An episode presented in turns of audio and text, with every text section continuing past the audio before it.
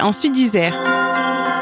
Chaque jour, découvrez les événements qui nous préparent à Noël dans l'agglomération grenobloise et dans le Sud-Isère avec Wendy.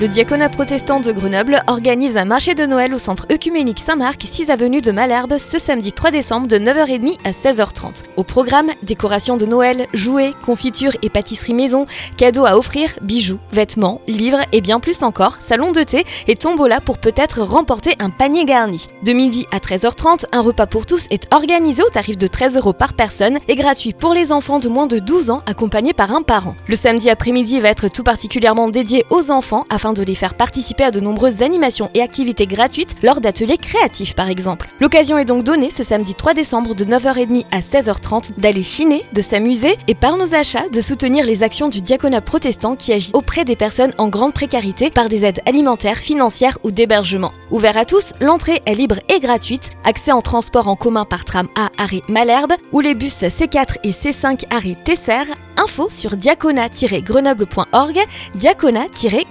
diaconat-grenoble.org.